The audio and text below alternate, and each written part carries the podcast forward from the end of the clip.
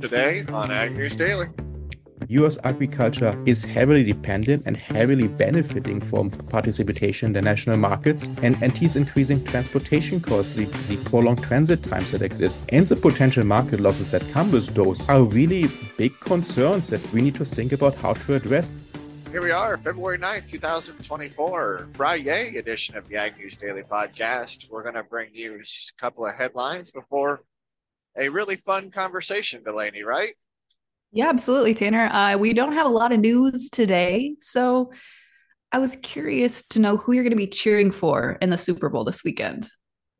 I have uh, a Ray Gun T-shirt that I actually bought for myself that says Niners Light.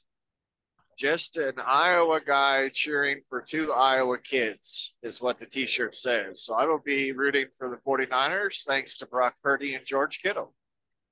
That makes How sense. about you? Yeah, I think it's a tough one for us. I'm a Chiefs fan, but I also really like the 49ers because of their connection to Iowa. So, uh, not to cop out and just say I hope the best team wins, but that's kind of where I'm at with it. I feel like either team winning is going to be a, a good move for the Midwest. Yeah, in the Midwest in general, I think there's a lot of households that are not going to be super disappointed with the outcome of the game, no matter what it is. I would say the only way I would be disappointed is if it is not close. So I'd like to Mm-hmm. see it be within one or two scores. Yeah, absolutely. I agree with that. And uh, I just can't imagine going to the Super Bowl, seeing tickets pop up, you know, $6,000, $8,000. It's uh it's not for people like you and me to attend, I don't think, Tanner. It's a once in a lifetime opportunity. It's funny, I was listening to another podcast yesterday about the history of the Concorde jet, the jet that was supersonic. It could make a travel over the ocean in four hours. And uh, that was discontinued. But the equivalent of those ticket prices to today's inflated value were like $15,000 a ticket. But it was meant for, you know, high level CEOs and executives and those of the rich and the famous to use, or somebody going on a once in a lifetime trip that they really wanted to have the experience. So Super Bowl I'd put in that same category. It's not something you go and do every single year. No, definitely not. Definitely not, Tanner. But I suppose we better quit chit chatting and get to some news for today. I suppose you have some weather headlines to start us out. Sure, not a ton of new headlines. Snowfall is still expected in parts of South Dakota and Minnesota through midday today. This could create some slick roads, according to the National Weather Service. The light snow that was uh, in this area is now mixing with the warmer ground temperatures, which is what makes those roadways a little bit slick. We still have strong winds expected for most of the rest of the Midwest, especially in northern Wisconsin. The Southern Plains will have a winter storm watch of their own. They do have a potential for up to eight inches of snow, Delaney, in the Texas panhandle. So that snow could continue all the way through the day on Saturday into Sunday for the Texas and Oklahoma panhandles. So uh, quite an interesting array of weather across uh, pretty much the entire nation as uh, we rope all of those headlines together, Delaney. Well, Tanner, we're going to get into the WASDE report and a breakdown of that here coming up in just a little bit. But before we do, a couple other headlines to chat through here this morning.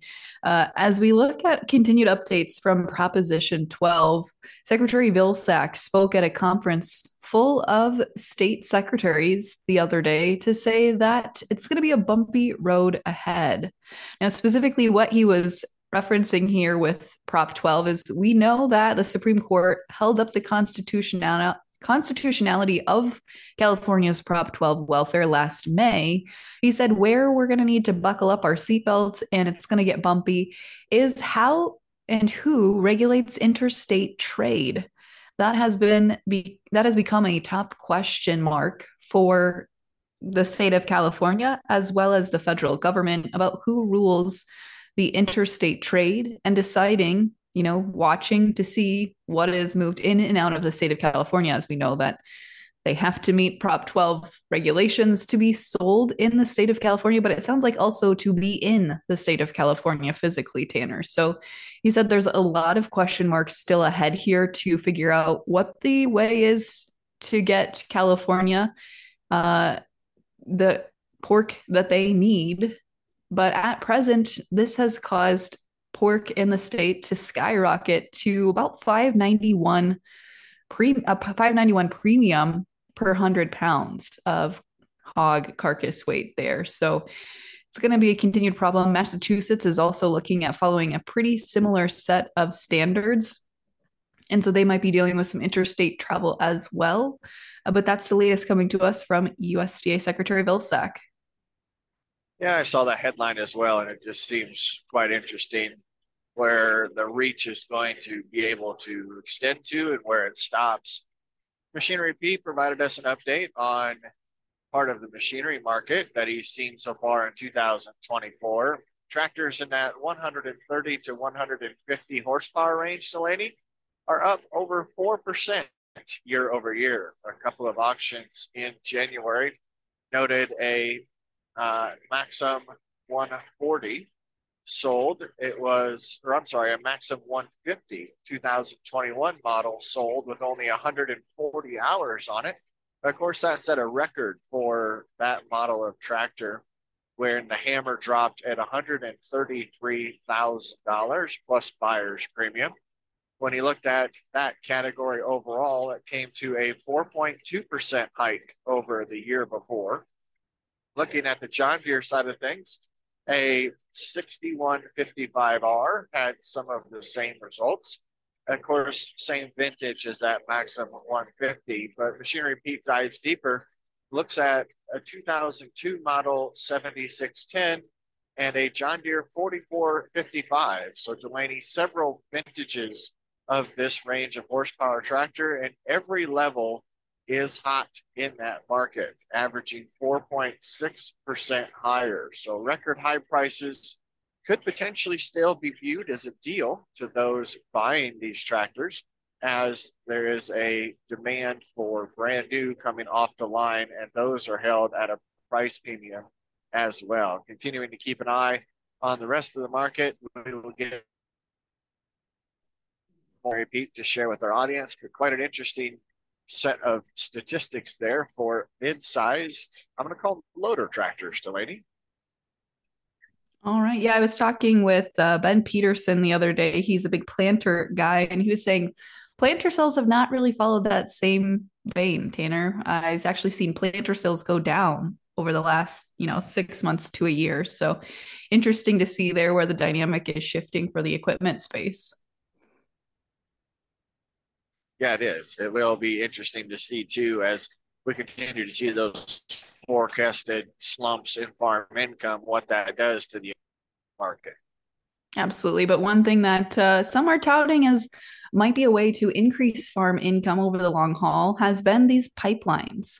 We got some fresh news here from Summit Carbon Solutions and other pipeline companies as they scored a victory Wednesday in the state of North Dakota the North Dakota Public Service Commission has decided that state rules preempt local ordinances when it comes to pipeline zoning issues, meaning that the Summit Carbon Solutions and other pipeline companies in the future simply have to abide by North Dakota Public Commission and state regulation.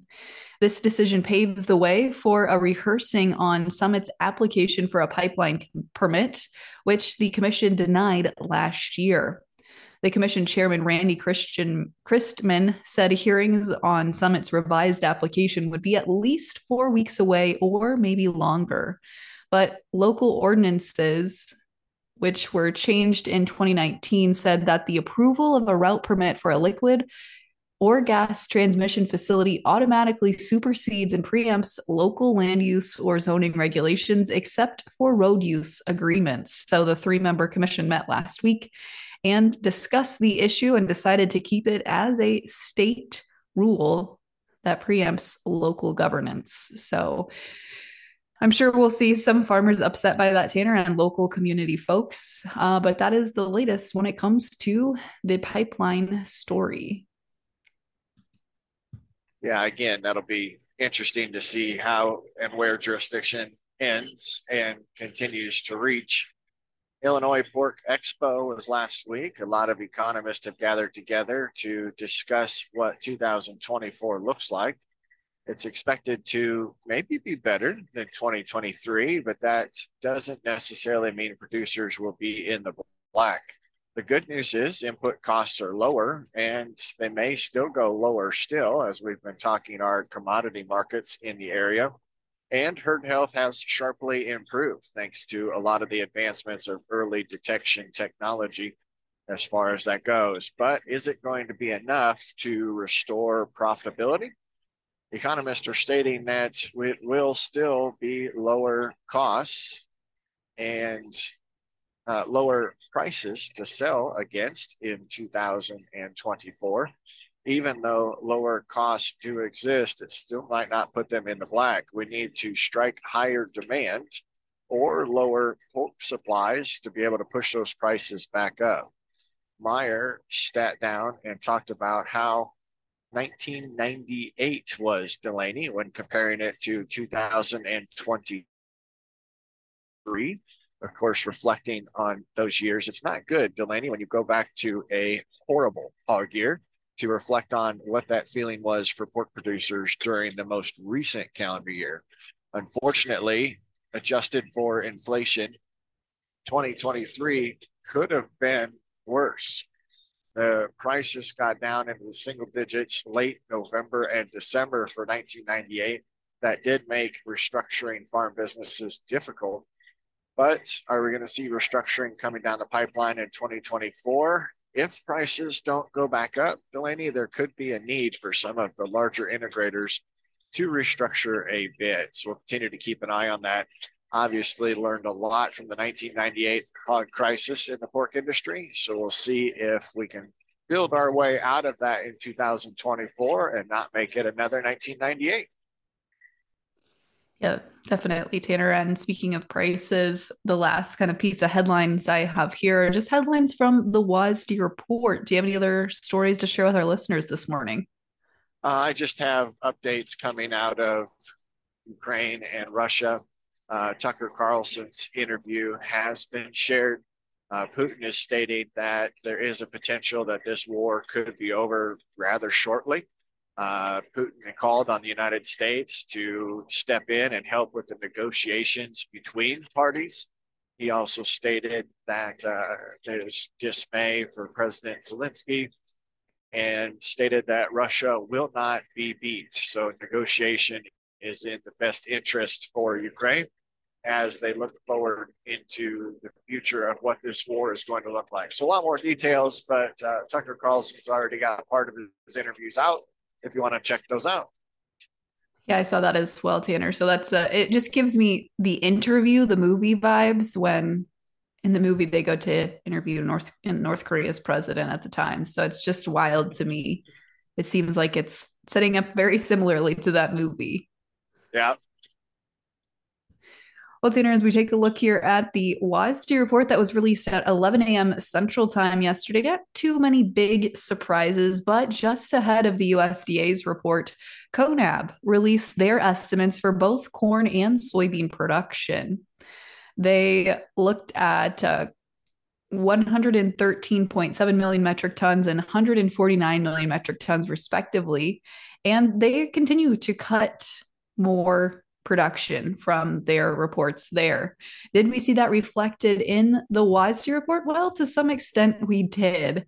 As we take a look at some of the factors here from yesterday's WASDE report, overall, the monthly WASDE report showed U.S. corn outlook would be lower for food, seed, and industrial use and larger ending stocks. Soybeans showed lower soybean exports and higher ending stocks with more production in the pipeline ahead. As we take a look at South America here specifically, we did see the USDA adjust a few pieces of production here, not anything too drastic. But on the corn side of things, Argentina, they kept production in line with last month's estimates at 55 million metric tons. Brazil's corn production estimates came down just slightly from December's estimates now stating a 124 million metric tons, which is still quite a bit higher than where we see CONAB's expectations. Soybeans, Argentina kept the same compared to January at 50 million metric tons. Brazil production once again was dropped ever so slightly to 156, 156 million metric tons, still well above CONAB's estimates at a 149.4.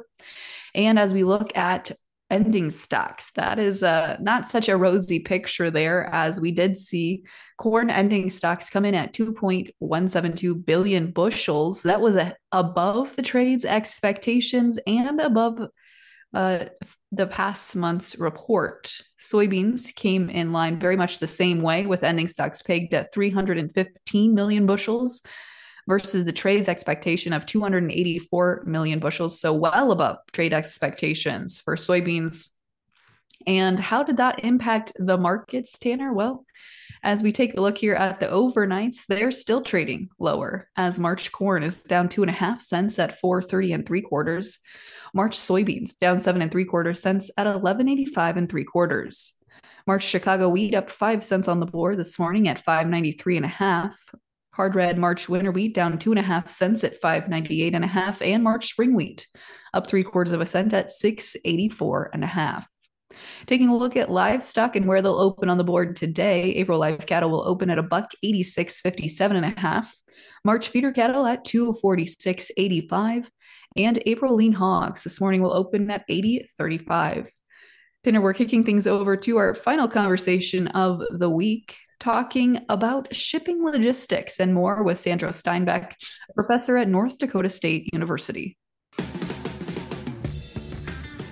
Well, Tanner, I know we've been covering a lot of logistics and shipping issues here on the podcast, and we're going to be digging into that more today, chatting about the ripple effect it's had across many industries with Sandro Steinbach, a professor at North Dakota State University. Sandro, thank you for joining us today. Thank you. It's a pleasure to be here today. So, before we dig into a recent article you put together looking at these ripple effects of shipping lane disruptions on US agriculture, let's dive a little bit more into your background. You're currently a professor at North Dakota State University, but it sounds like you do a whole lot more than just being a professor. Yeah, thank you. Um, um, I'm also the director of the Center for Ag Policy and Trade Studies at North Dakota State University, where we conduct a lot of research into ag policy, but also focusing a lot on trade and transportation issues on a on a global and regional scale. Yeah, I'm glad that we get to talk with you because a lot of headlines and a lot of listener comments around what has been happening to logistics world the last 12 to 18 months. So let's just jump right in and let's begin to talk about the drought around the Panama Canal and what effects that is having. Can you give us an update on the way that sits? Sure, pretty scary development actually for US agriculture. Right? As we all know, US agriculture exports depend heavily on these transportation um, pathways through the Panama Canal, but also to uh, the Suez Canal, because they're basically allowing us to, to ship our, our products to market.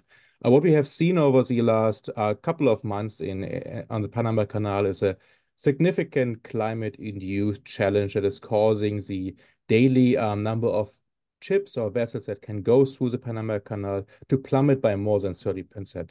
That's fairly significant, right, with very, very large delays actually in to about 200 ships for certain times being actually stuck in front of the canal. And that has significant implication, right? It means that freight rates are going to be higher, there are delays in shipping. That's particularly an issue for agriculture commodities. Yeah, and you know, as we look at that issue and the impact it has on agricultural commodities, we know from the USDA and others that exports this year are going to be lower due to a lot of different factors. But is the shipping factor one of the reasons we're going to see ag exports lower this year? It's often one of the factors that we underlook when we talk about agriculture in the United States, right? There's a lot of focus in terms of research and, and discussion about production, right? And and weather and use shocks, etc. Something that is uh, often underlooked in that entire discussion is, is the entire transportation challenge. It is going to be a, growing issue. I mean, we have seen in in in in in fall 2022 and fall 2023, right, issues on the Mississippi River and how that affected barge rates and also the ability just to ship agricultural uh, products down south the river. And now we have that a really toxic mix, actually, where we have climate-induced uh, challenges in the Panama Canal that are going to last for quite some time, actually, as an outlook, um, combined with geopolitical challenges, particularly in the in, in the in the Red Sea, and due to the attacks of the Iran-supported Houthi Houthi regime on shipping lanes. Yeah, so you just touched on the Red Sea. What what have been the most recent progressions there? We've reported on many headlines, but where's the status sit now? So the most recent data tell us that um, the freight rate capacity at the at the at the in the Red, Red Sea had been plummeting significantly. Our data show that we used for our analysis here um, that uh, the freight volume in the Red Sea had been plummeting from about 600,000 TEU in in in on, on the on the normal average, right, going back to to fall um, to about 200,000 TEU per day uh, today. That's about a 66% drop in the in the freight capacity in the Red, Red Sea. At the same time, right, when we look into into into cost of actually transportation uh, particular containers as an example, we see that the Drewry World Container Index had been almost increasing by 75% since December 2020. So, so that means we, we have here two issues that are coming together.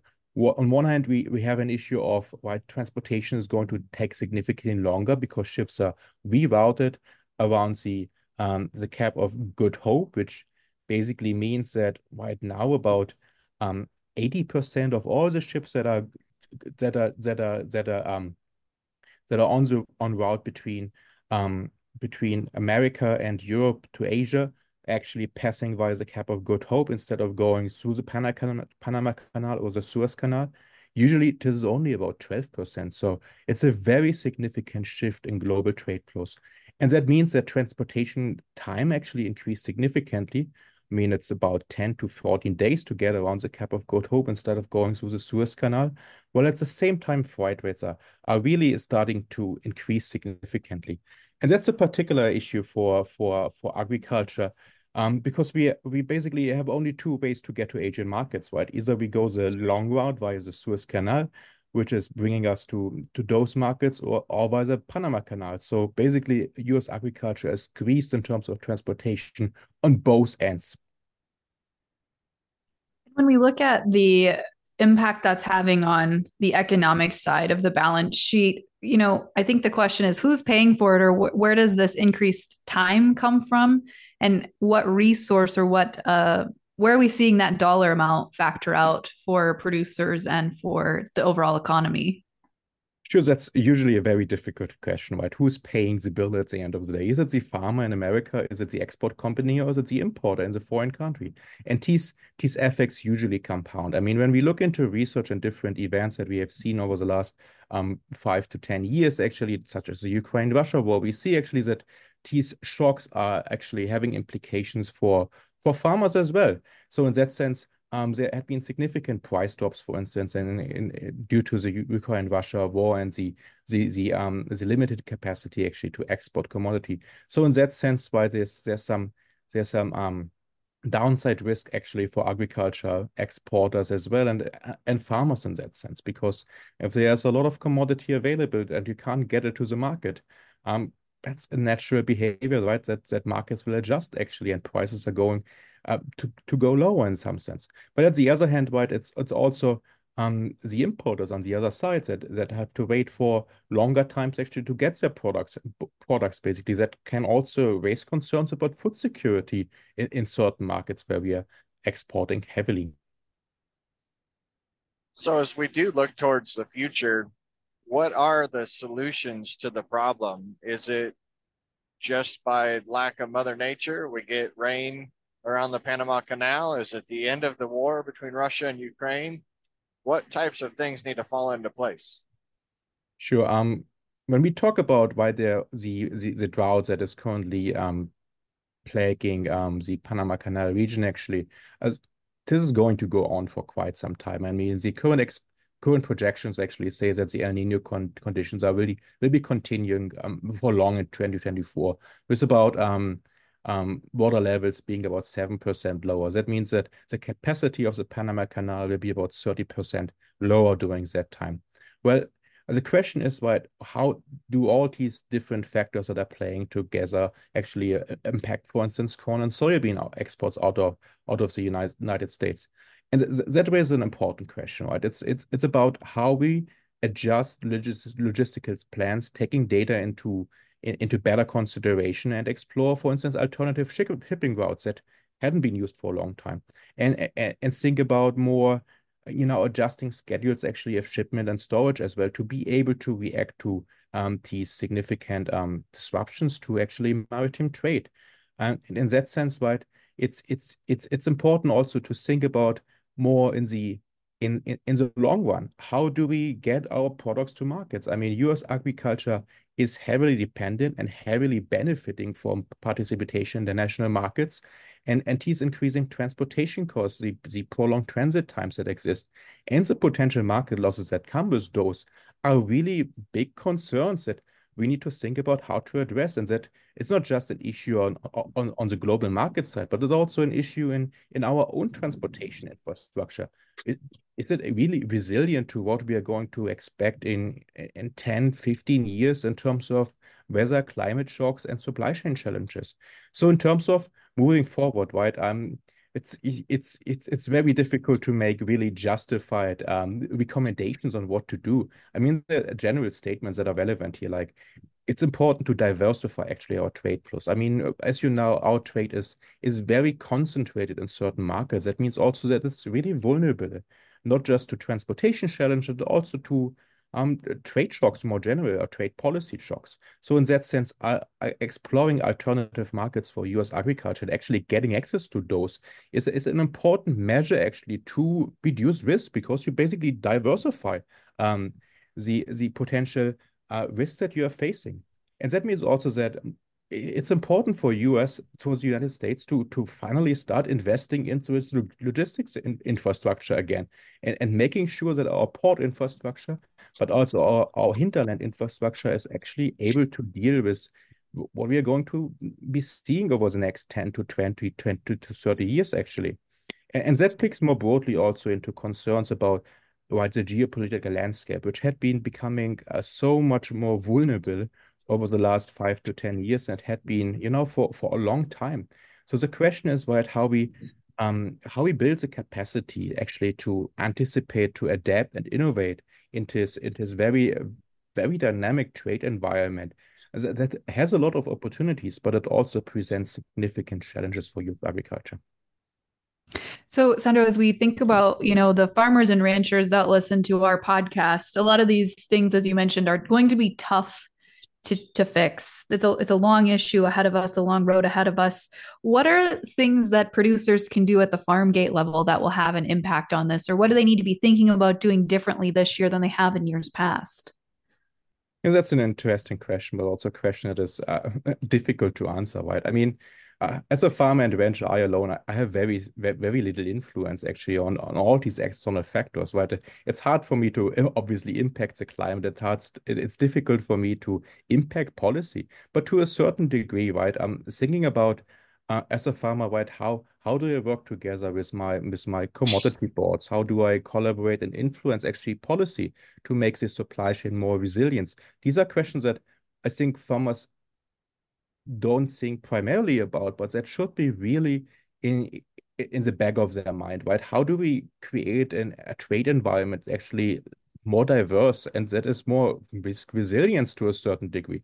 Um, particularly here up north in North Dakota, right? We we we have to ask ourselves as a question, right? Where, where are soybeans going? Are we exporting them to foreign markets? And if so, what are these markets really resilient? Do we expand on on by by crushing all these soybeans now, but what we do then with the meal. So there's there's a lot of questions that play together, right, in terms of um, short one response versus long one response to to these challenges that, that we are facing in U.S. agriculture.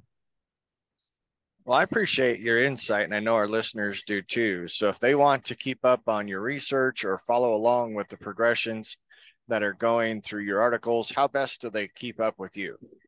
Yeah, if they want to learn more about the works that we do, right, they can come to our webpage, uh, the Center of Agricultural Policy and Trade Studies, CAPTS, at ndsu.org, and learn more about the works that we do. Awesome. Thank you again for your time today. Thank you. Appreciate the opportunity. Well, we've talked a lot about that topic here on the podcast, so hopefully our listeners found value in that conversation.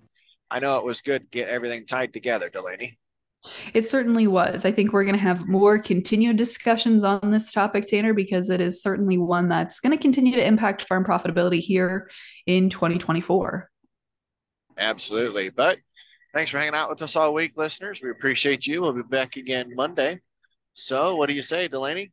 Should we let them go? Let's let them go.